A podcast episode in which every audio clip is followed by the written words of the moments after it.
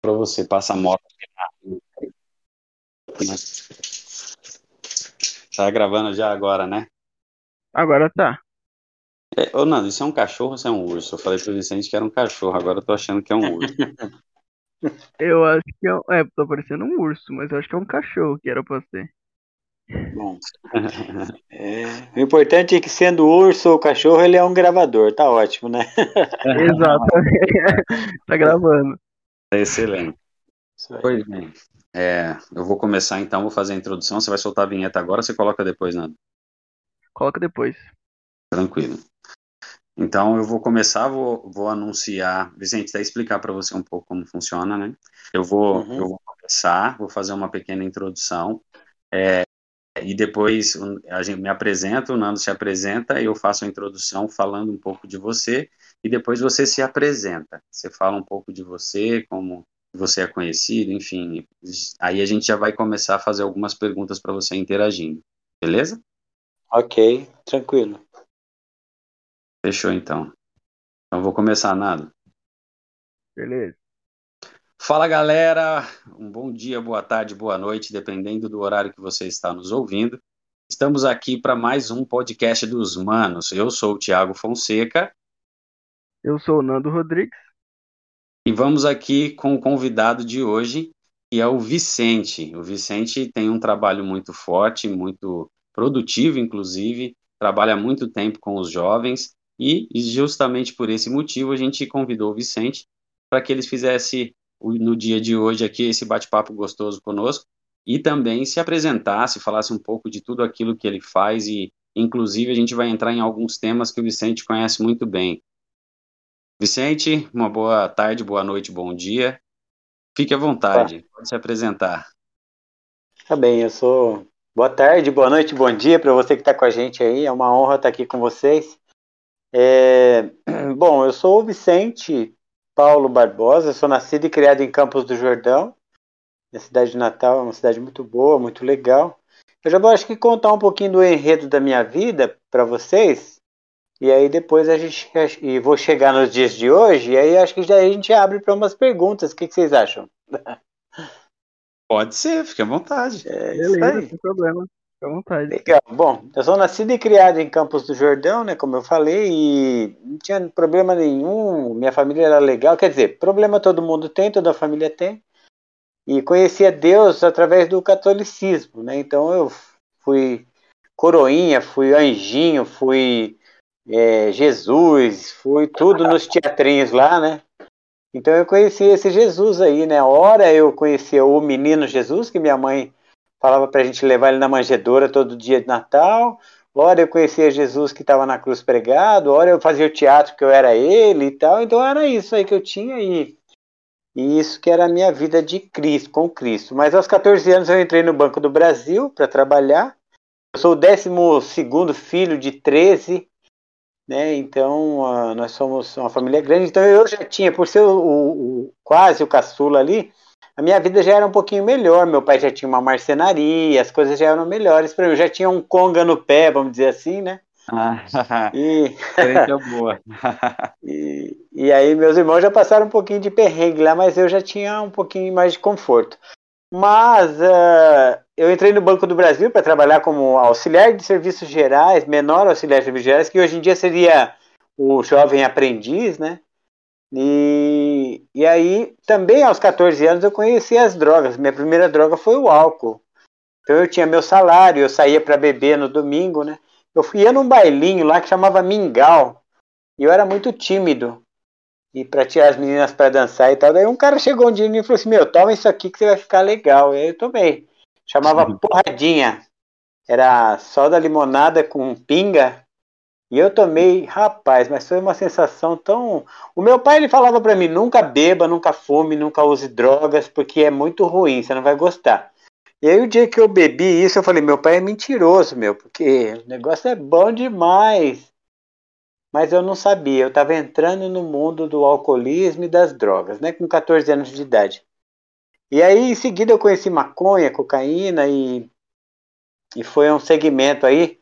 Com 16 anos eu já estava um pequeno traficante, vamos dizer assim, lá na cidade de Campos do Jordão. E, entre 16, 18, 19 anos, assim, é, foi muito triste, foi muito crítico, né? Eu lembro que eu, estava na beirando ida, a minha ida para o quartel, meu pai, minha irmã foi me buscar uma vez numa balada lá e tal, falou, ó, oh, o pai tá em casa e tal.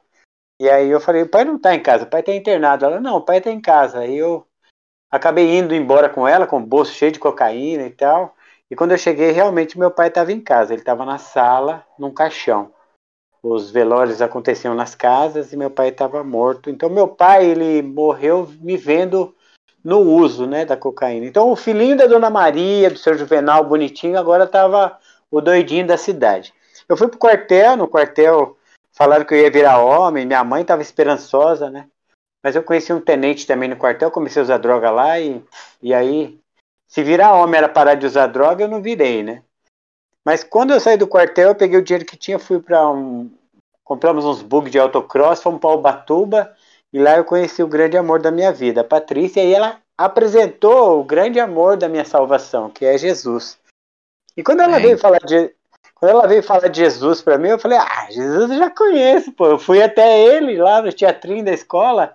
Ela: "Não, mas eu não quero mostrar o o pregado na cruz, eu quero mostrar o que ressuscitou. E aí eu achei que ela ia pôr a mão na minha cabeça, fazer um monte de oração e tal. Eu falei, ixi, arrumei uma crente, né, pra minha vida. Aí ela falou, não, eu vou te mostrar um Jesus pela razão. E foi bem legal, porque ver uma jovem assim, com, tanto, com tanta sabedoria né, e razão para falar de Jesus, porque eu sempre fui um cara de muita razão. E ela me mostrou Jesus pela razão, abrindo a Bíblia, e isso trouxe a gente para um casamento. Tivemos a nossa primeira filha, e eu não sabia de nada disso, mas eu estava fazendo um passo importante.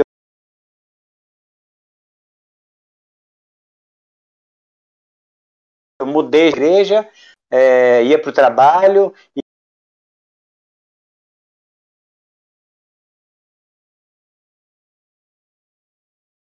cuidava, eu fiquei limpo aqui. Só estudando teologia, fazendo as coisas de Deus, me batizei, né? Rapidamente, logo no casamento. Então foi um negócio muito maravilhoso. Só que eu trabalhava na agência de viagens CVC Turismo lá. Era CVC e a Soletur que tinha aqui em São Paulo. E eu representava os hotéis de Campos do Jordão na CVC. E um dia um office boy lá dentro falou assim: Mano, você tem maior cara de louco, cara. Eu falei: Ah, que louco, nada, já parei faz tempo, né? Mas aí ele tirou um baseado do bolso. Baseado, para quem não sabe, é um cigarro de maconha. E aí, quando ele me mostrou aquilo, eu comecei a tremer, suar. Eu não sabia, mas eu estava tendo uma crise de abstinência, porque é, aos 14 anos eu, eu dei início à minha drogadição. Eu sou um predisposto ao uso. E aí, ali eu estava tendo uh, um início de recaída. Aí eu falei para ele, como é que usa isso aqui em São Paulo? Porque eu estava acostumado a usar só no meio do mato. Aí ele falou, ah, vamos entrar na contramão da Ipiranga aqui, fogo na bomba, mano. E aí eu fui com ele. Quando voltei, já dei 10 conto para ele para ele comprar a minha, porque daí eu já quero a minha droga, né? E tudo aquilo voltou de novo.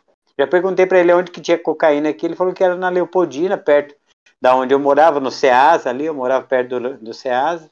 E aí comecei a comprar cocaína, maconha. Nós vamos enganar muitas pessoas durante muito tempo, mas nós não vamos enganar todos ó, uh, durante todo o tempo a casa vai cair, né? E não foi diferente para mim, porque daí o dinheiro parou de chegar em casa, eu perdi o emprego, as coisas foram piorando, piorando. Até um dia que eu cheguei na favela para pegar cocaína, o cara falou: Olha, não tem cocaína hoje, mas tem uma coisa legal aqui. Ele me colocou dentro de um barraco lá e me deu uma pedra de crack e um cachimbo. E aí começou a minha vida de crack aqui em São Paulo. Quando isso aconteceu, minha família já ficou preocupada. Eu passei pela primeira internação, segunda, terceira, quarta, as coisas já. É, eu vinha das internações, as coisas começavam a sumir. Eu ficava igual um nômade, né, mudando de lugar para lugar para ver se melhorava. Patrícia sofrendo, já tinha o segundo filho, Felipe, né? Então o negócio, é, eu tenho, tinha a Bruna e o Felipe nessa época, né? Então o negócio foi piorando, piorando, piorando. A gente sempre achando que ia melhorar. Minhas irmãs é, arrumavam empregos para mim em lugares legais, eu arrumava também, mas nada funcionava, né? Sempre tinha essa recaída. Até o dia em que a Giovana nasceu, a minha última filha, ela tem 17 anos hoje. E quando ela nasceu, eu, eu participei metade ali do pré-natal, né, com a minha esposa. E o pessoal da Igreja de Cristo também tentava me ajudar e tal, mas todos que me amavam eu manipulava, né? Porque a droga ela vem, ela não vem sozinha, ela vem com mentira, com manipulação, com um distúrbio total de caráter, né? Uma defasagem no caráter, né? Que ele deixou de ser formado a partir do momento que eu pus a primeira dose, porque daí o estudo fica devagar. As pessoas que eu amo mesmo e que me amam de verdade, daí eu me afasto, né? E daí eu só amo quem tem droga. O negócio é meio doido. Enfim, aí nessa época a Giovana nasceu. Quando ela nasceu, eu fui para as ruas, literalmente.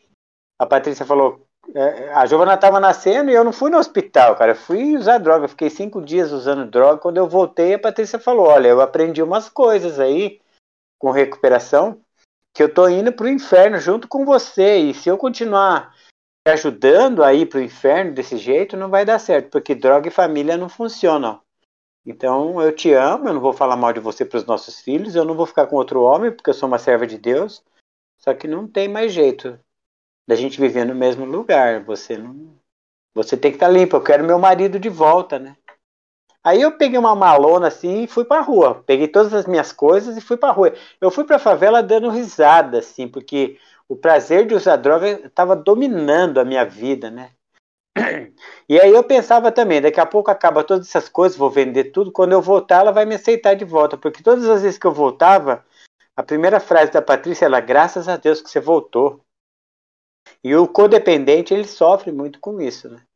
Porque ele quer, ele ama tanto que ele quer ajudar de todas as maneiras. Enfim, eu fui para a rua, quando eu voltei, a Patrícia já tinha se mudado para a casa dos pais, e então não tinha mais lugar para voltar de verdade, ela estava falando sério agora comigo.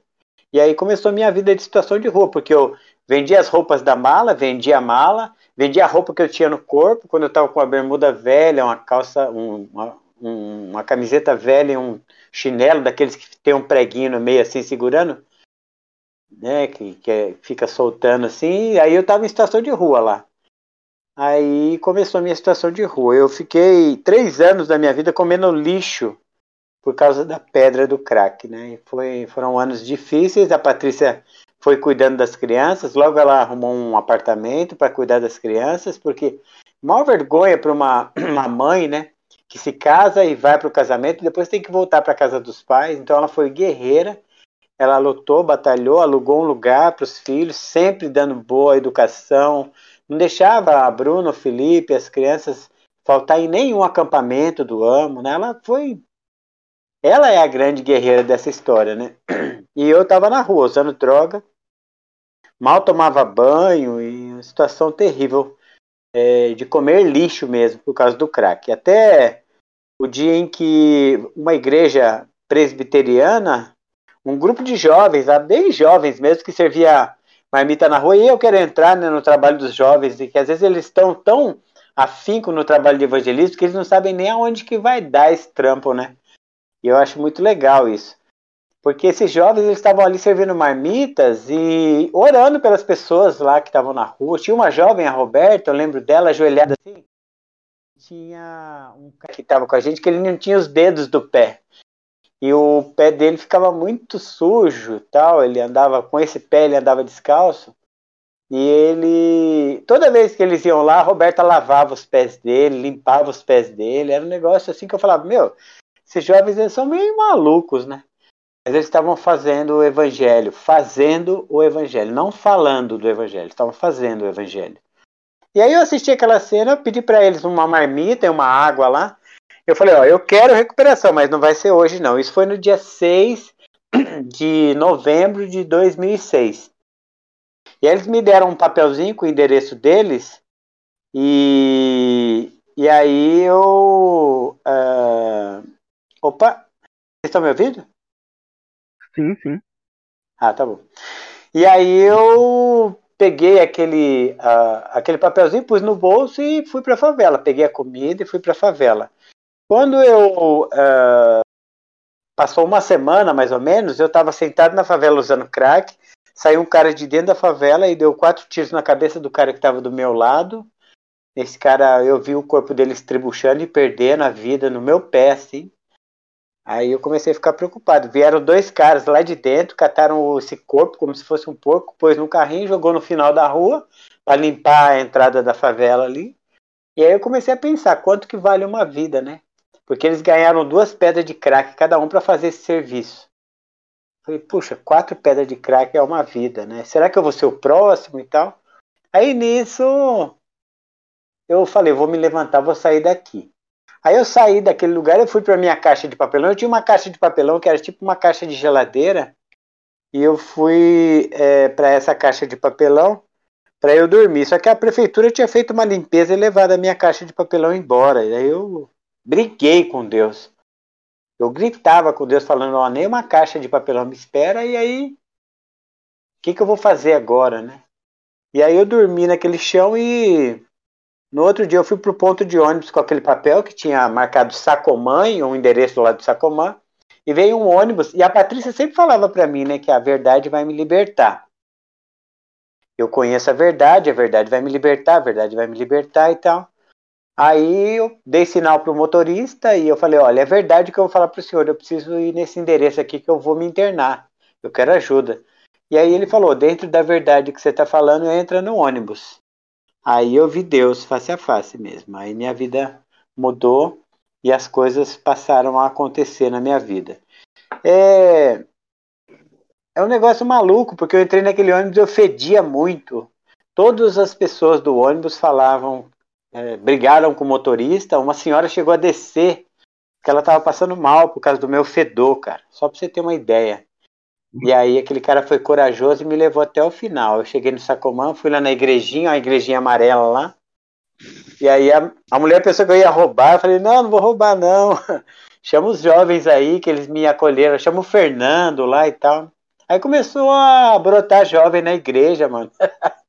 Foi muito louco esse dia, porque eles vinham, cara, e eles falavam assim, mano, o cara veio, e agora? O que, que nós vamos fazer? Aí eu, eu. Aí um trazia roupa, outro trazia Bíblia, outro trazia tênis, outro trazia shampoo, outro trazia sabonete, outro trazia parede de barba. Mas todos eles traziam pão doce com Guaraná. Eu acho que todos passaram na mesma padoca lá e trouxeram pão doce com Guaraná, mano. Eu nunca comi tanto pão doce com Guaraná igual esse dia. E aí eles me acolheram. Primeira coisa que eles fizeram depois do meu banho e tal foi ligar para Patrícia e falar, você tem família e tal, né? Ligaram para Patrícia e falaram, olha, estamos com ele aqui, eles super felizes, né? E aí a Patrícia falou assim, mano, olha, o que vocês estão fazendo aí é legal, bacana, só que eu preciso de mais, porque eu já fiz tudo isso aí também durante muitos anos e eu preciso de mais informação. E ela estava certa. Eles pediram para antes de eu ir para casa de recuperação para eu passar em casa. Ela estava com medo, mas deixou. E ali nessa situação eu estava pegando de verdade mesmo a minha filha pela primeira vez no colo. Então a Giovana estava com média de quase três anos ali. E aí aquela recém-nascida estava sendo pegada no colo ali pela primeira vez. É interessante falar sobre isso porque é um negócio muito doido que aconteceu, né? Com, a, com, a, com Deus na vida desses jovens, né?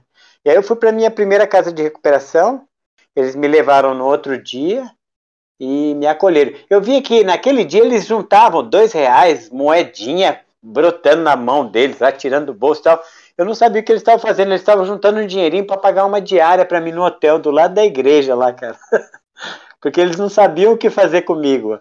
Aí no outro ah. dia veio um casal, que eram os pais do Fernando, e me levaram para casa de recuperação. E ali começou minha vida de recuperação. Eu fui para uma casa de recuperação agora com as minhas próprias pernas. E aí a Patrícia foi me visitar depois de cinco meses.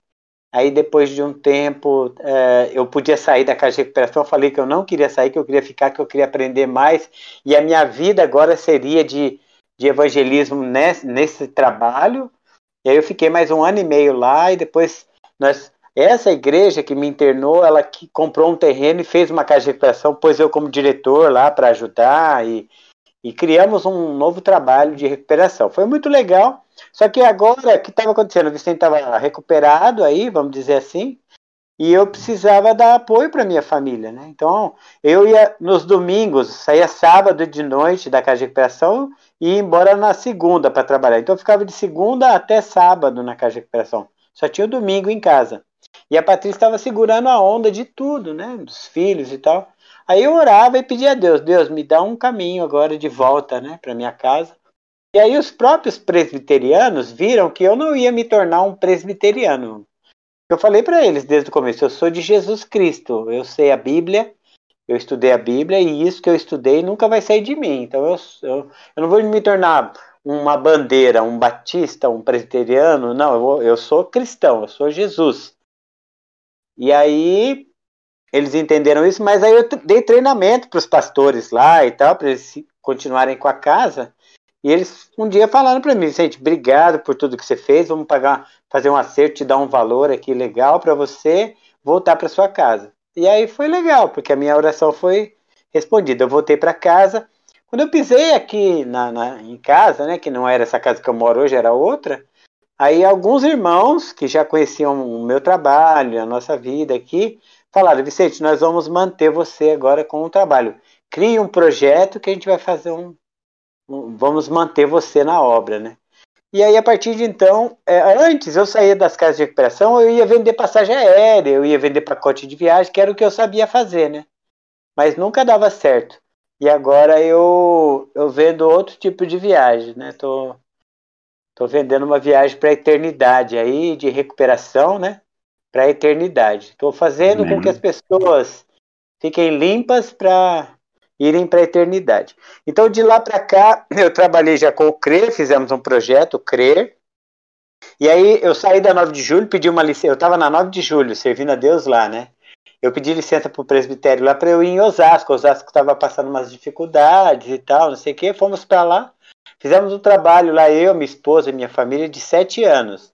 E aí reformamos a parte de trás, aquela parte de trás todinha lá foi a gente que fez, né? Porque quando eu cheguei lá era Tava terrível, a parte de cima tava muito feia. Ainda tem muita coisa para fazer em Osasco, né? O telhado eu não consegui fazer e tal, mas nós fizemos aquela parte de baixo, a reforma toda lá, aquele portão lá de baixo onde tem o estacionamento, né? E além de muitas vidas, porque a igreja nós chegamos lá um dia, tinha é, nove membros, e eles estavam querendo fechar as portas da igreja. Eu falei, não, vamos trabalhar, vamos meter bronca. Daí começamos a trabalhar, evangelizar. Aí comecei a fazer os cultos de jovens de tarde, no domingo à tarde, chamava os jovens.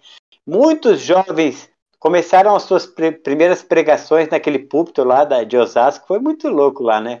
O Rodrigo do Ipiranga, que eu fiz o casamento dele semana passada, mano.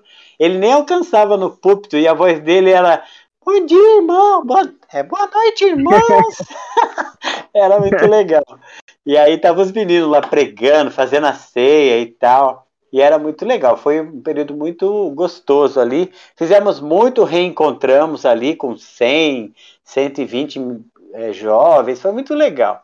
E aí tem todo o trabalho também de evangelismo no AMO, né? Que o AMO sempre foi uma porta boa de entrada para o jovem, né, no evangelho. E eu sempre trabalhando com recuperação também, e sempre fazendo o que eu preciso fazer, né, que é prevenção ao uso do entorpecente. Então hoje eu falo bolinha na bolinha com os jovens, né, meu? Porque não vai é, meter o louco aí e querer ficar experimentando as coisas, porque pode ser que você goste. E se você gostar, vai te dar trabalho para você deixar isso, né? Então a gente fala real mesmo para os jovens. Então hoje eu sou um missionário em campo, às vezes um pouco solitário. Não tem uma igreja que chega e fala assim, Vicente, eu vou te bancar, e você vai ser missionário, eu vou te bancar, né? Eu não sou missionário bancado por muitas pessoas, mas ao mesmo tempo, as pessoas que olham para o nosso trabalho não, não deixam a gente cair, não deixam a gente parar, né? E daí, depois de sete anos lá na, em Osasco, a gente vi, eu vi também que não dava muito para misturar o trabalho de recuperação de vidas de dependência química e alcoólica com a igreja diretamente. Porque não são todas as pessoas que entendem o dependente químico e alcoólico. Alguns vão até facilitar para ele continuar no uso. E aí foi que é, eu falei com o presbitério da 9 de julho, voltei para lá. Aí ficou alguns os irmãos cuidando lá da, de Osasco, né? E eu voltei para 9 de julho. Aí eu é, formei um espaço aqui em Osasco que chama-se Libertos. Então aqui eu tenho um escritório de atendimento, é um escritório pequeno, onde eu tenho um lugar de acolhimento para as famílias. Hoje eu sou especialista, né? Eu fiz, eu me formei em serviço social aos 45 anos de idade, voltei a estudar, e eu sou pós-graduado em prevenção ao uso indevido de drogas pela Unifesp aqui de São Paulo, pela Universidade Federal aqui de São Paulo. Então hoje eu sou especialista, porque às vezes, cara, eu dava meu testemunho nos lugares aí, e tinha uns irmãos, irmãos mesmo da igreja, falavam assim: aí, mano, você tem até um testemunho legal, mas você estudou o quê? Você é especialista no quê? Aí hoje eu tenho ideia para trocar com todo mundo, porque eu sou especialista em prevenção ao uso abusivo de drogas. Mas eu sou um usuário de 23 anos de uso também, que está em recuperação fazem 15 anos. Mas eu sou um evangelista em campo. Mas eu sou um cristão que prega o evangelho. Mas eu sou um professor da escola da Bíblia. Mas eu sou é, o cara que está falando com vocês aqui nessa noite. E é isso aí. A gente prega o evangelho. Amém, graças a Deus por isso. Realmente é interessantíssimo. A gente nem interagiu muito porque ficou tão à vontade a forma que você estava explicando e foi muito importante, mesmo porque se faltasse algum ponto aí daquilo que você acabou de apresentar para a gente, ia fazer falta no conteúdo, num contexto e enfim. Agora nós vamos para algumas perguntas, né? Primeira pergunta que eu quero fazer para você, Vicente, é a seguinte: a su... você conheceu a sua esposa e tudo mais, né? E ela já era da uhum. Igreja de Cristo. Uhum. Sim, sim, ela é, nasci, é, ela é nascida na igreja praticamente, né? Quando ela era pequenininha, a, a minha sogra já ia numa igreja e aí ela conheceu os missionários americanos pregando o evangelho aqui na região da Lapa. E aí o meu sogro veio também para o evangelho e tal, e tem toda uma história deles. E aí meu sogro começou a congregar aqui em Santana, é, depois veio para Lapa, e depois é, aqui no Butantã. No Butantã tinha um trabalho forte ali da, da rádio antigamente e tal, tinha um monte de, de situações assim. E a Patrícia e o Renato, um Montanha, que é meu cunhado, eles sempre foram da, da Igreja de Cristo. Excelente. É, e, e, dentro desse, de toda essa, todo esse trabalho que você aprendeu a desenvolver, você acha, de repente, isso é uma curiosidade minha mesmo, é, hum. você acha que, de repente, tudo isso que você passou foi literalmente para transformar você exatamente no homem que você é hoje? Eu acho que sim. Eu, eu, não, hoje eu tenho plena convicção de que sim, sabe? Muitas vezes, cara, às vezes eu estava na casa de recuperação. Casa de recuperação é um negócio muito doido, cara, porque você abre o olho de manhã, aí você já olha para aquela beliche. É diferente de você abrir o olho de manhã e estar no acampamento Monte das Oliveiras, que é outra caminhada, né? Mas se abrir o olho e olhar para aquela beliche, olhar para aquele, para aquela é, toda aquela é, rotina da casa de recuperação falar: Meu Deus, estou aqui de novo. Muitas vezes, muitos anos da minha vida, eu falei: Puxa, o que eu estou fazendo aqui, né? E tem algumas situações da minha vida que eu falo: Meu Deus, por que o senhor permitiu isso? Né? Por que o senhor permitiu eu ir para uma cadeia? Quando eu caí em cana, cara, eu fui preso, eu estava em situação de rua. Aí eu estava lá usando droga, tal, tal, tal. Nós achamos, fizemos um buraquinho lá no muro da CPTM e começamos a roubar ferro. Aí a gente roubou 10 ferros, fomos na, no, no, ferro velho e vendemos por 10 reais. Aí a gente falou, nossa, tem milhões de ferrinho desse lá. Aí a gente começou a fazer igual formiguinha, ia lá, buscava 200, vinha e usava. Até que a polícia pegou a gente. Primeiro, foi os, os guardas da CPTM que pegou a gente. Eles batiam na gente com aquele ferro lá. E aí depois veio o policial, né? E bateu na gente também. Tinha um policial que me catava sempre na rua e ele falava: Ô carequinha, você tem que ir embora para sua casa, você fala bem e tal, não sei o quê. Vai chegar um dia que eu vou chegar aqui e eu não vou poder conversar, trocar uma ideia com você. Eu vou ter que te prender porque vai ter um supervisor meu aqui e você vai ter feito alguma coisa errada. Esse cara era cristão, cara, e ele queria que eu saísse dali. E o dia que eu fui preso era justamente ele que estava na, na caminhada lá, né, da polícia. E aí ele falou, tá vendo, cara, é que hoje eu vou ter que te prender, né? Ele tava com, com o rosto todo triste, assim, por causa disso, né, meu? E aí eu fui pra cadeia. Quando eu tava lá na cadeia, eu sei o que, que é o sistema lá carcerário. Eu entrei lá, tem uma cela que chama faxina, que quem cuida é o comando que tá lá dentro, né? Então, aí esse comando já me chamou falou: Ó, a gente já sabe que você vai ficar três meses, a gente já sabe que você sabe dirigir, e a gente quer você aqui no sistema. Eu falei: Olha, meu, melhor não, hein, porque eu sou usuário de crack, eu vou dar trabalho para vocês. Aí, ah, então beleza, você quer falar com o seu povo? Eu falei: Quero. Aí eu peguei um celular deles lá, liguei para minha mãe, era uma, umas 11 horas da noite assim. Falei, mãe, eu tô preso, tô na cadeia. Minha mãe falou, graças a Deus, meu filho. Nossa. Graças a Deus. Eu pensei que você estava morto. Agora, olha o estado do menino, né, meu? A mãe fala, graças a Deus que você está preso. Então, essas coisas que eu passei, quando os caras chegam e me abraçam, falam, eu fui preso. Eu falo, eu também, mano, cola aqui que é vida. Aí o cara fala, eu fiquei em situação de rua, comi lixo. Eu falei, eu também, mano, cola aqui que é vida. Então, o cara imaginar que ele fez por causa da droga, por causa do erro, por causa do pecado, eu também fiz, mano. Ah, mas eu não tenho perdão porque eu dei uma rasteira numa veinha e roubei a bolsa dela. Ah, eu também, mano, cola aqui. Eu também me arrependi disso que eu fiz um dia. Então, mano, é, toda ideia que o cara quiser, nós tem para trocar. E não é ideia que eu li no livro, é ideia que eu vivi, entendeu? Então, evidentemente, Sim. que se eu precisar falar com cultos, nós vamos falar da maneira certa, colocando todos os plurais. Se eu precisar falar com alguém que eu não que eu tenha que não usar os plurais da maneira certa para eu entrar, para eu acessar aquele botão, eu vou fazer. Então, isso é excelente, cara.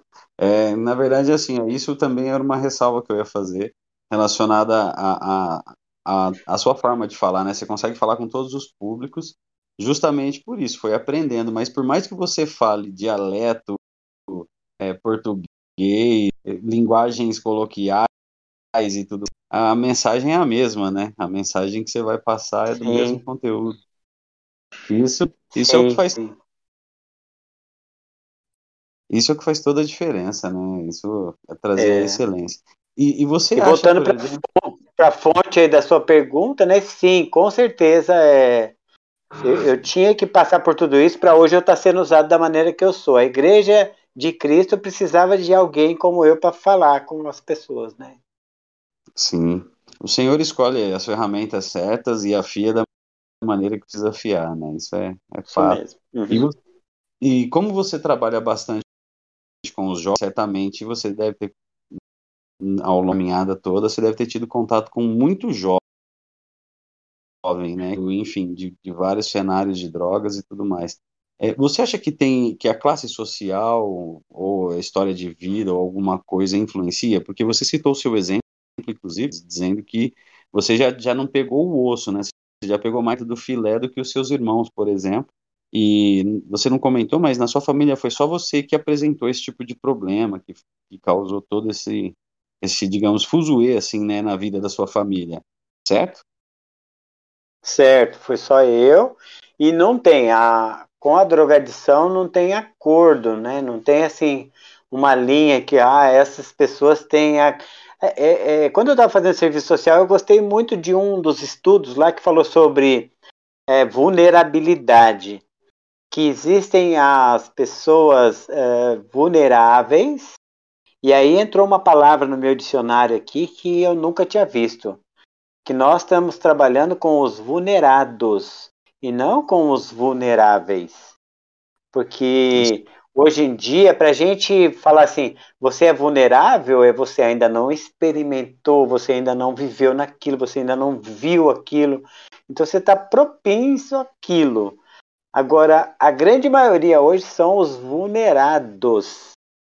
Então, hoje eu dou uma palestra para 400 jovens dentro de uma escola, né? E é, se nós estivéssemos aqui mostrando alguma imagem, que vocês iam ver uma foto que eu tirei, os jovens todos sentados no pátio de uma escola, 400 jovens. E depois vieram alguns de 11, 12, 13 anos conversar comigo, eles já tinham experimentado e alguns deles já tinham gostado da droga, já estavam no uso. Então, é, nós estamos vivendo com a, a grande massa hoje de vulnerados e não de vulneráveis.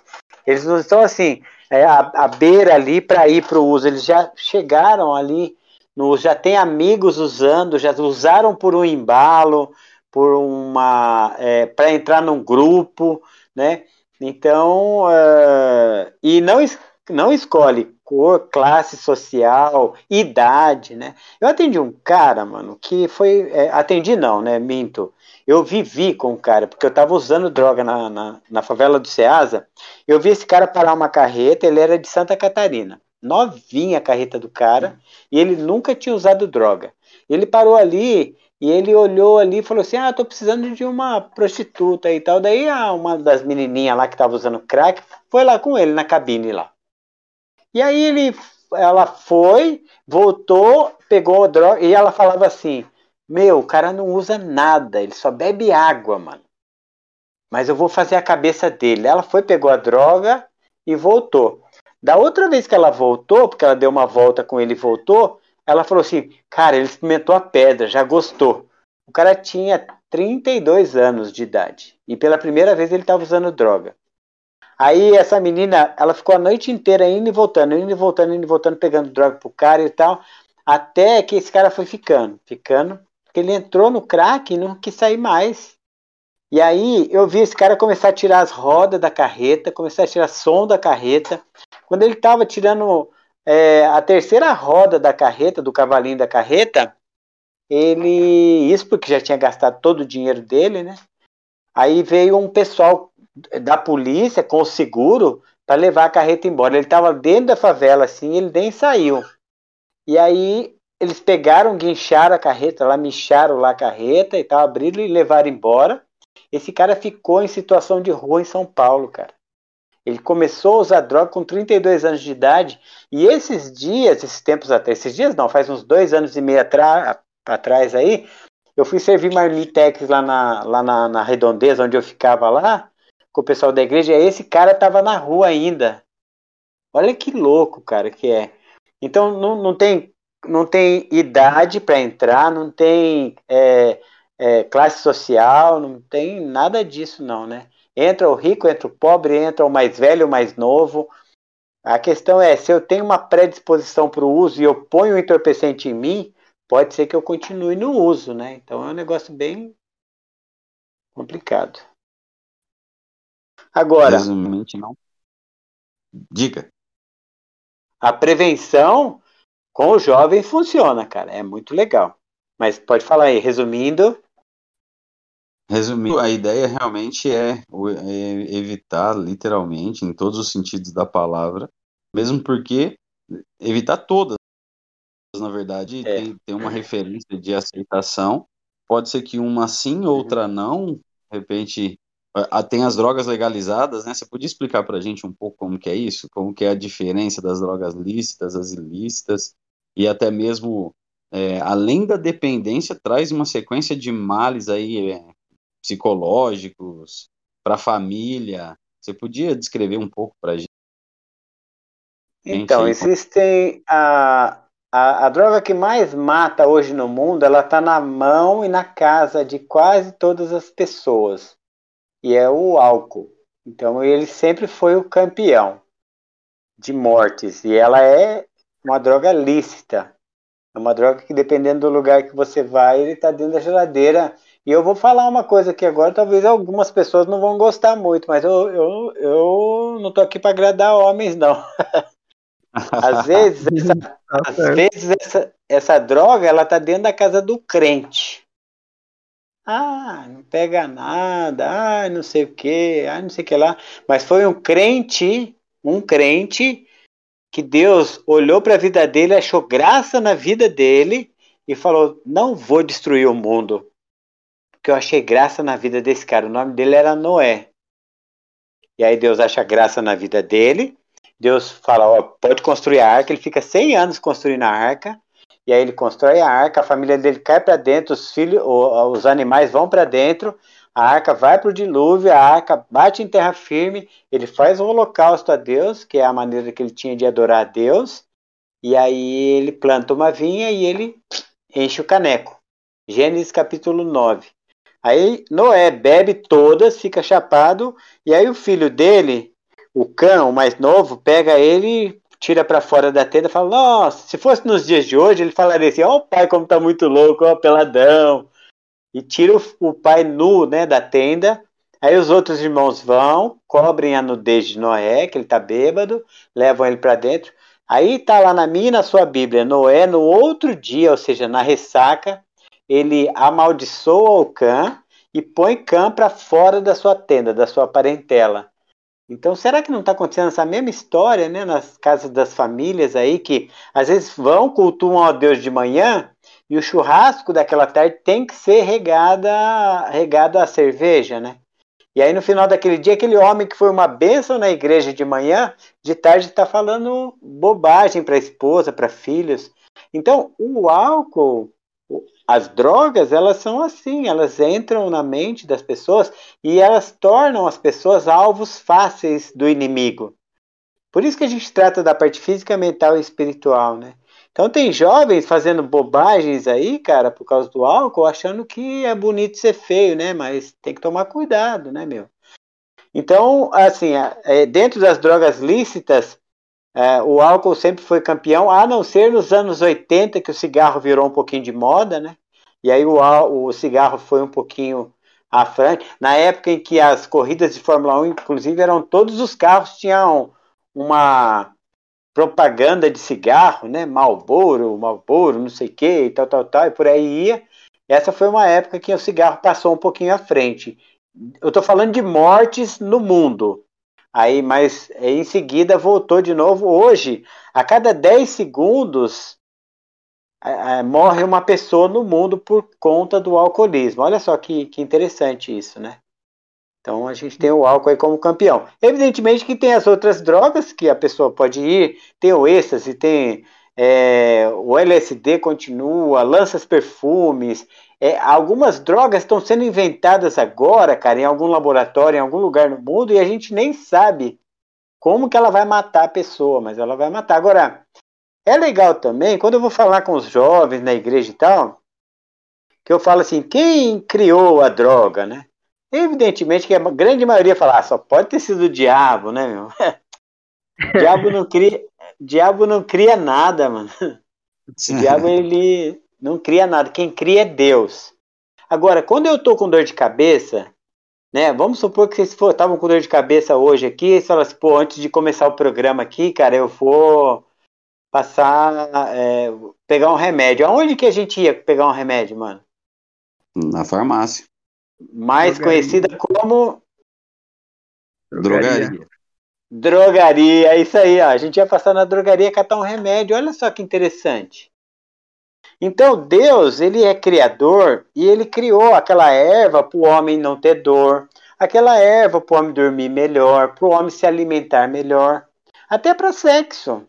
Né? Então, tinha algumas folhas que o homem tomava e falava: Ah, isso aqui me fez bem, isso aqui me fez sadio, isso aqui me melhorou.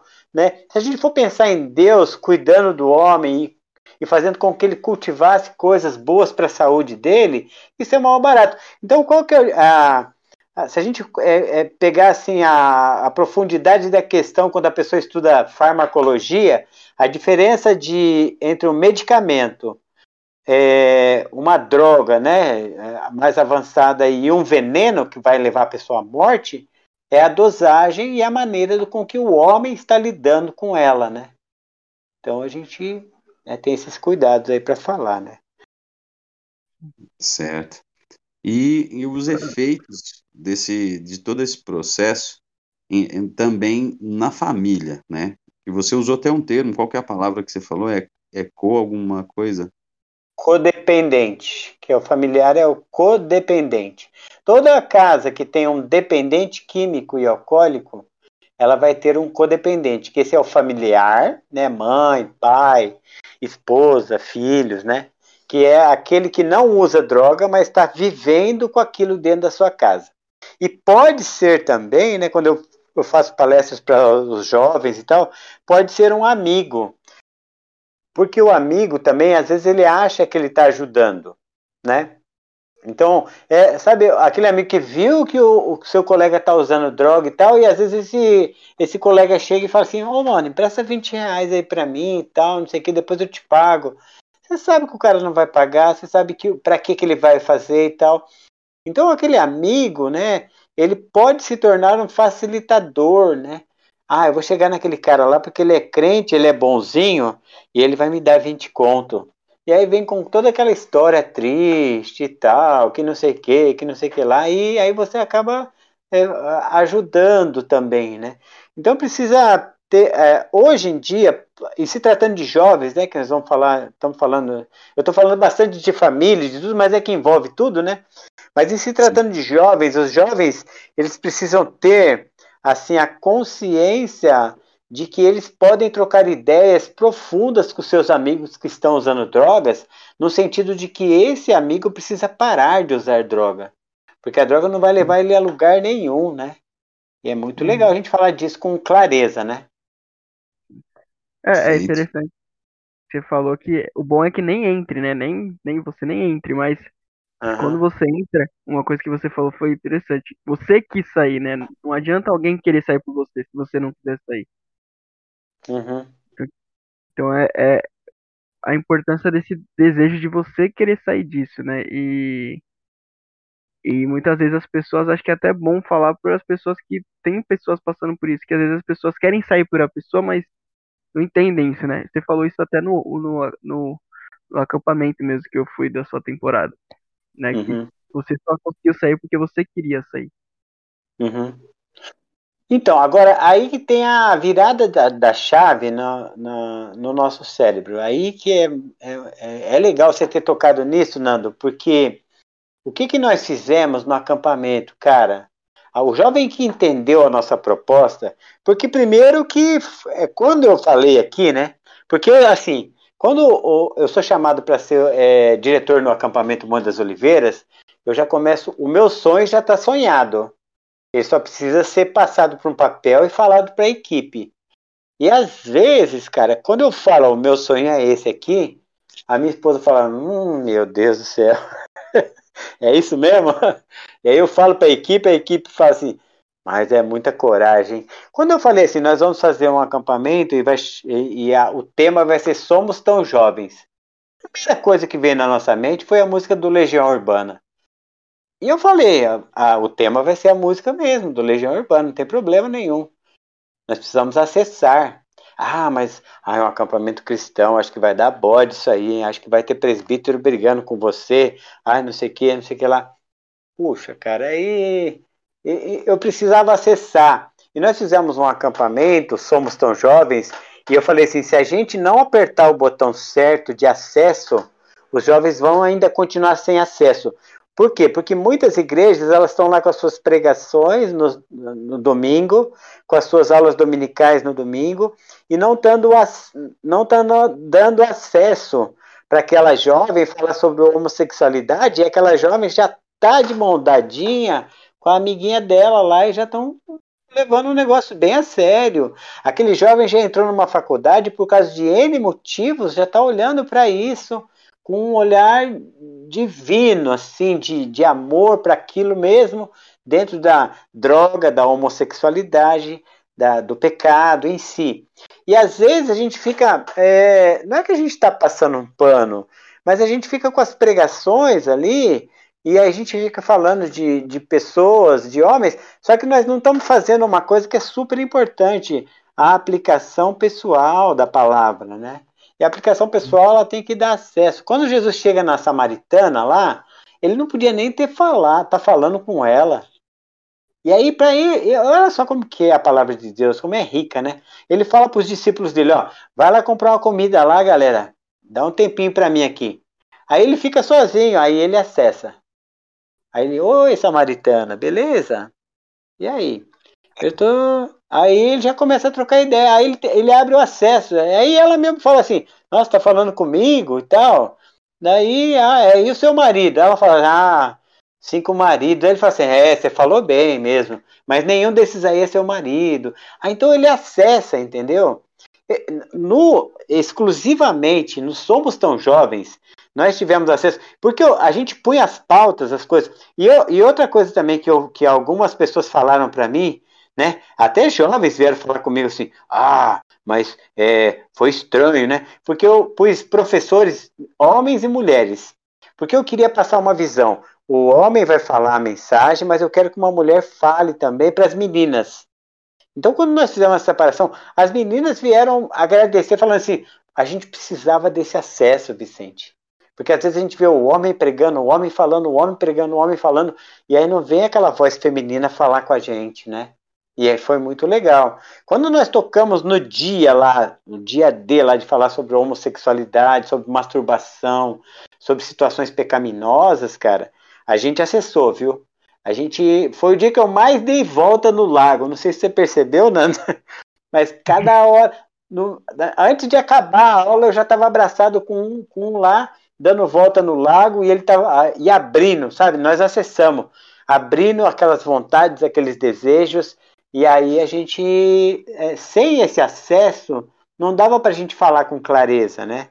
Então foi muito legal. Eu tenho certeza que nós não somos as, não somos as pessoas que convertem pessoas. Às vezes o cara enche o peito e falando assim: ah, eu converti 100, eu converti. Velho, a gente não converte ninguém, mano. Entenda isso. Quem converte é o Espírito Santo de Deus. A gente é Amém. ferramenta a gente é ferramenta e a gente vai levar informação. A partir do momento que a pessoa quiser aquela informação e começar a abrir a Bíblia dela, o Espírito Santo vai agir. Então, é muito legal, cara. Quando eu vou para um acampamento assim, que eu vejo que o jovem voltou de lá marcado mesmo, né? Teve uma luta, né, com Deus e, e foi tocado. Voltou mancando de lá, beleza, fechou as ideias, gostei muito. é porque é, é interessante esse ponto que você falou, porque se a gente não conversa isso, eu já vi isso acontecendo em algumas igrejas, não conversar sobre alguns assuntos que acha ruim, o jovem vai procurar isso em outro lugar. E onde vai ser isso? No mundo, né? E o mundo, tudo é lindo, tudo pode, tudo é maravilhoso, né? É. Tem esse ponto de às vezes não conversa, ou tem o outro ponto de às vezes conversar errado também, né, meu? Ô, ô Nando, cara, eu vou, eu vou trocar uma ideia com você sobre o meu pecado, cara. Gente pra pôr o dedo no meu nariz e falar que eu sou culpado, errado, indesculpável e blá blá blá, eu tô cheio já, meu. Eu preciso de um cara que me abraça e fala assim, cara, você tá com vontade de usar droga hoje? Tô, eu vou falar. Aí ele vai falar assim, tá bom, mano, eu vou passar com você pra você não usar, vamos ficar junto? Oxe, cara, aí, aí me ganhou, né? Aí me ganhou, pô. Porque daí. Porque não está escrito no pé do defunto lá, morreu de vontade de pecar. Ninguém morre de vontade. O, o, o grande segredo de nós cristãos, para o jovem, para todo mundo, é fazer com que essa pessoa passe por essa vontade de pecar, que é a famosa tentação. Por isso que Jesus fala assim: no mundo vocês vão passar pela tentação. Mas fiquem felizes com isso, porque quando vocês passarem, vocês vão se fortalecer. Então, passar pela tentação não é pecado, cair nela que é pecado. Então, olha quem que nós temos que ser, Nando e Tiago. Nós temos que ser aqueles caras que vai abraçar o cara no meio da tentação e vai falar assim: não, você não vai cair, não, mano, cola aqui, vida. É esses caras que nós somos. Isso que requer evangelismo. Excelente, excelente. E aproveitando assim, já, nossa, literalmente para colocar a cereja no bolo. Vicente, você deu aí, além da, de, de, da sua ficha técnica profissional, que ao meu ver a maior e, e mais completa é a de cristão e, e servo do Senhor, mas de todas as formas você preenche uma lista de necessidades, tanto no ponto de vista humano quanto no ponto de vista espiritual, que te dá know-how para falar da forma que você que você fala, com a facilidade, com as linguagens que você fala. O que você acha em relação ao uso da droga? Ele é realmente um suicídio lento, tanto no âmbito espiritual quanto no pessoal, ou não, isso é mito? É, ele com certeza é. Com certeza é um suicídio lento em todos os sentidos. Ele é e às vezes ele nem chega a ser lento, às vezes ele é até rápido que eu perdi. O primeiro amigo que eu perdi com as drogas, ele tinha 16 anos de idade. Era uma época minha, nos anos 80, em que nós, todos os jovens, falávamos que cheirar não dá overdose. Só quem. Porque a gente estava com os amigos que eles aplicavam na veia, né? Com a seringa e tal. E a gente falava, só quem aplica que tem overdose, quem cheira não tem overdose. E esse amigo nosso, ele morreu cheirando. Então, o meu primeiro amigo que morreu de overdose foi com 16 anos de idade. Então, o que eu estou dizendo é que às vezes não é um suicídio é, lento, não, às vezes é rápido. Agora, quando a gente vem aqui para a igreja, né? Aí a gente pode também colar lá em Salomão, né? A gente vai lá para Provérbios 23, e aí você dá uma lida boa naquilo lá, você vai ver um Salomão é, arrependido ali, e é legal, porque daí ele tá escancarando, cara. Aquela, essa passagem eu uso eu uso ela muito porque ele fala assim: para quem são os ais, para quem são ah, essas dores, né? para quem são esses olhos vermelhos, para aquele que fica se demorando ao é, perto do vinho, perto da bebida. E ele fala para aquele que fica perto da bebida misturada. Então, nessa época de Salomão, e aí eu fui buscar todas as traduções, cara, para eu saber se eu não estava falando bobagem, mas sempre tinha bebida misturada a alguma coisa. Então já tinha alguma coisa misturada com a bebida ali, porque Salomão, ele, ele é o cara que Deus falou para ele assim: ah, pode pedir o que você quiser. Daí ele pede sabedoria. Aí Deus fica tão feliz que Deus dá um reinado para ele. E com toda a sabedoria, com o reinado, ele desobedece a Deus e se mistura ao, aos povos. E ele enchia a cara, e ele passava noites e noites em orgias usando drogas. Então ele vai falar para quem são os ais, para quem os pesares. E aí ele vai falar assim: parece que bateram em mim, né? Bateram em mim e eu não sentia. Ou seja, eu acordei, estava todo machucado, eu não sabia. Aí ele fala: parece que eu estou no mastro de um navio balançando. E aí ele fala: quando eu acordar, tornarei a beber. Ele está falando de crise de abstinência. Ele está falando que ele não consegue parar. Eu bebo, bebo, bebo, fico de, durmo, acordo no outro dia de ressaca, eu torno a beber de novo. Ele está falando que ele tinha problemas de acordar e já querer beber de novo. Então, o vício, ele atingiu todo mundo em todas as épocas. Eu gosto muito da Margaret Mead. Margaret Mead é uma escritora que viveu entre os anos 40 e 70 e ela fala duas coisas. Ela fala, existe o vício e a, a virtude. E a diferença dos dois é que o vício ele me traz o prazer primeiro e depois a dor. E o, a virtude me traz a dor primeiro e depois o prazer, é, o prazer. E a última é a que fica. E por isso que na Bíblia fala pra gente assim: vivam a virtude de ser cristão. E essa virtude vai te levar para a eternidade. Olha só que interessante isso, porque toda vez que eu uso droga eu sinto prazer. E vai depois vai vir a dor, porque vai vir uma crise de abstinência, abster-se de ficar sem. Eu não vou conseguir ficar sem, vou querer mais. E a dor é a que fica. É, são depressões, são vontades, são tremores, são tudo, né? Dentro do vício. E a virtude não, a virtude me traz primeiro a dor. Nós estamos com dor de estudar, com dor de trabalhar, com dor de fazer a coisa certa, mas depois vem o prazer. E aí, literalmente falando, Aqui nessa terra nós vamos ter dor, só que nós vamos ter um prazer eternamente com Jesus Cristo. Acredite nisso. Amém. Amém. É, é, é interessante que você falou de falar segundo a capacidade do ouvinte. Não adianta você falar difícil para uma pessoa que muitas vezes não vai compreender, né? Para que uhum. a pessoa até, até se sinta mais acolhida, né?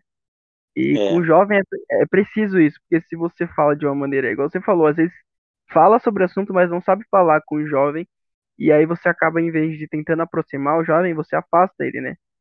É meio que. Uma vez até um irmão falou, tipo, você tem que aprender a ouvir o jovem, ele falar um absurdo, algo absurdo, você ficar com cara de paisagem, né? Tipo, ok, ok. tipo, uhum. Vamos conversar, conversar sobre isso.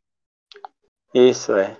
E tem muitos jovens, cara, muitos jovens, e um deles, eu vou falar o nome dele aqui, que é um cara que eu amo muito e que eu tenho certeza que esse amor é recíproco, né? Mas o Rodrigo, o Rodrigo, uma vez a gente falou para ele dar um depoimento, a gente, ele falou assim, cara, hoje eu não uso drogas por causa do Vicente. Eu achei tão interessante isso, porque eu nunca imaginei o Rodrigo usando drogas, meu servo de Deus fiel, né, sempre na palavra, sempre firme ali. né? E, e ele falou, ele, ele deixou claro isso aí, porque o dia que ele ouviu uma palestra minha lá no acampamento, a vida dele mudou, porque ele poderia ir para o mundo das drogas. Mas todas as vezes que ela aparecia, e ela vai aparecer né, na vida do jovem, ele dizia não. Não, não, eu entendi. Então, é a diferença do sábio e do inteligente, né? O inteligente, ele vai ver que a minha cabeça sangrou depois de eu bater ela na parede, só que ele vai lá e vai falar assim: ah, vou bater a minha também para ver se sangra. Daí ele vai bater, vai sangrar, daí vai falar: ah, sangrou também, beleza. O sábio não. O sábio vai ver que a minha sangrou e vai falar assim: pô, eu sou feito de carne e osso igual o cara, meu. Não vou bater a minha, não. Uma boa analogia. Impossível não entender, né? né? Aprender com o erro do outro, né? Exatamente. Isso mesmo. Bom, eu tenho dois livros escritos, um deles é o Libertos, né? O outro é o 30 Dias de Sobriedade. O livro 30 Dias de Sobriedade, eu faço ele como um curso lá na Casa de Recuperação. É, semana que vem, na terça-feira, por exemplo, eu vou formar uma turma lá de quatro homens que fizeram o curso inteiro. Daí, o que, que eu faço com eles, cara? Eu dou um, um certificado para eles bem bonito, né, um certificado de, comple de, de, de, ter completado o livro 30 dias de sobriedade e dou um livro de presente, né? Parece que não, mas isso é tudo, cara. Porque os caras entram nas drogas, uma das, das sequelas, das consequências da droga é começar as coisas e não terminar. Então, ali dentro da casa de recuperação, eles estão aprendendo que eles começaram um curso e terminaram, cara, foram até o fim. Então, esse certificado é uma, é uma benção tão grande porque dali eu quero que eles voltem para estu os estudos, façam uma faculdade, sabe? Estudem, aprendam mais, comecem as coisas e terminem, né? Então eu queria falar sobre isso, que é muito interessante isso.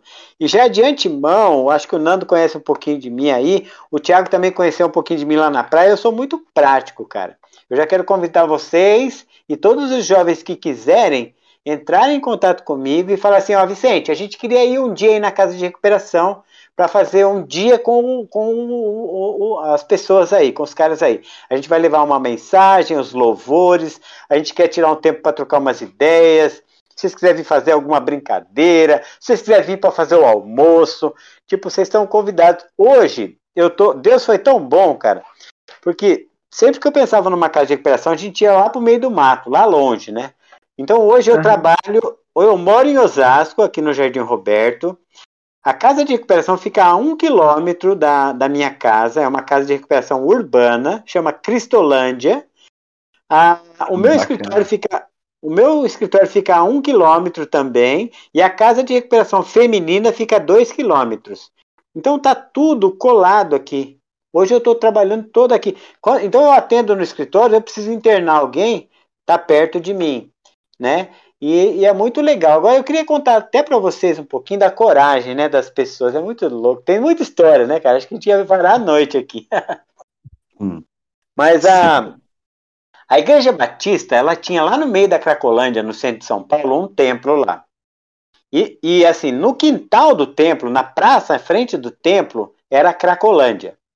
E aí diz que foi um dia, um tempão atrás aí um pastor pregar lá com as portas abertas e tal, e ele fez a mensagem dele, só que daí ele olhando para fora ele falou assim: "Ó, oh, gente, eu tô pregando a, a, a mensagem para crente aqui, a gente precisa da pregação, precisa da palavra, mas o que que nós vamos fazer com esse povo que tá tudo aí fora usando droga aí, né?"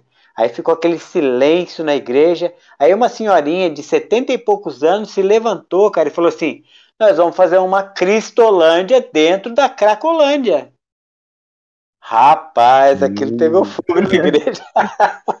e aí eles começaram, cara, foram lá no meio da Cracolândia, fizeram uma tenda e começaram a oferecer lá lanche, água, banho e palavra. Lanche, água, banho e palavra. E aí nasceu as Cristolândias, as casas de recuperação que recuperam vidas de dependentes químicos e alcoólicos, homens e mulheres. Tem Cristolândia na Bahia, tem Cristolândia no centro de São Paulo, tem aqui em Osasco, e eu sou voluntário lá. A minha vida é de voluntariado. Então, é, você jovem que quer cooperar, entre em contato comigo, né? E eu vou passar um Pix para você com o meu nome mesmo, porque o dinheiro que entra na minha conta, nessa conta do Bradesco, ele é usado na obra. Eu compro caderno, eu compro. É, eu sobrevivo também como, mini, como ministro do Evangelho, eu compro, às vezes, alguma coisa que está faltando lá. É, então a gente faz todo o trabalho com esse valor, né?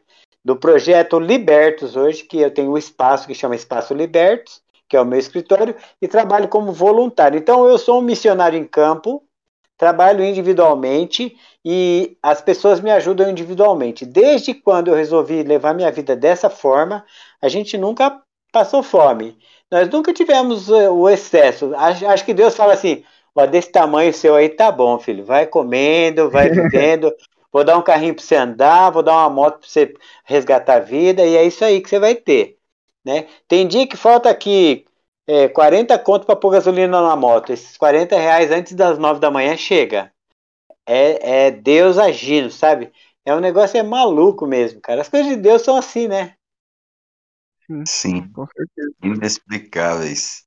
E já tomando tomando assim os rumos finais, você, é uma pergunta que o Nando sempre faz, né? E eu vou tomar essa enquanto ele pensa em alguma. é, beleza. Qual seria, assim, considerações finais mesmo, um aconselhamento, um encerramento, assim, literalmente, para selar com chave de ouro? Quais seriam é, essas suas recomendações, Vicente?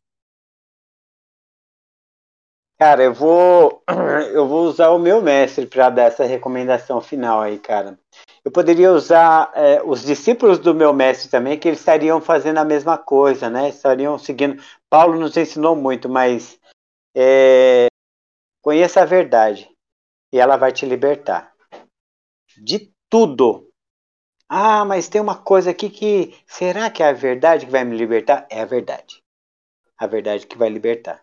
Então, quando Jesus ele fala esse, esse, esse, essa situação de liberdade, eu poderia até citar outra coisa, que aí é, esse meu mestre, que é nosso mestre também, ele foi muito íntegro, muito... Deus é Deus, né, cara? Porque ele pega 613 leis e fala assim, ó, oh, tá difícil para vocês, né? Mas eu vou deixar fácil. Vou dar duas só para vocês decorar e viver. Ame a Deus sobre todas as coisas e ame ao próximo como a ti mesmo. Não é de qualquer jeito, é como a ti mesmo. Então, para eu amar o próximo hoje, eu tenho que ter conteúdo de amor. Antes eu falava para minha esposa, eu te amo. Cara, eu tava fedendo droga, mano. Que amor é esse? Nem me amar eu tava, me amando eu tava. Então, eu tenho que me amar e aí eu vou conseguir dar amor. Eu só posso dar o que eu tenho, né? Então é ame a Deus sobre todas as coisas, ame ao próximo como a ti mesmo e conheça a verdade. Ande junto com a verdade e a verdade vai te libertar. Amém. Tem nem mais que dizer, não. Muito bom. Muito bom. É isso, né? A gente agradece. A gente agradece a presença do Vicente aqui. E é isso, a gente vai deixar aqui abaixo aí, onde você estiver no YouTube ou no Spotify, é, os, o contato do Vicente para vocês poderem estar em contato com ele, caso vocês queiram é, conhecer mais o trabalho dele, né? É, conhecer também os livros dele. Eu já li o Liberto, é muito bom. E é isso aí. Ele vai entrar, aí você pode entrar em contato com ele, ele conversa com você, tranquilo. E é isso, tá bom? A gente agradece uhum. aí. Obrigado, Vicente, Deus abençoe. É, obrigado você também que, que nos ouve. E é isso, a gente vai ficando por aqui. Então fique com Deus e não se esqueça, Deus é meu mano e pode ser seu também. Falou! Falou! Falou! Deus abençoe!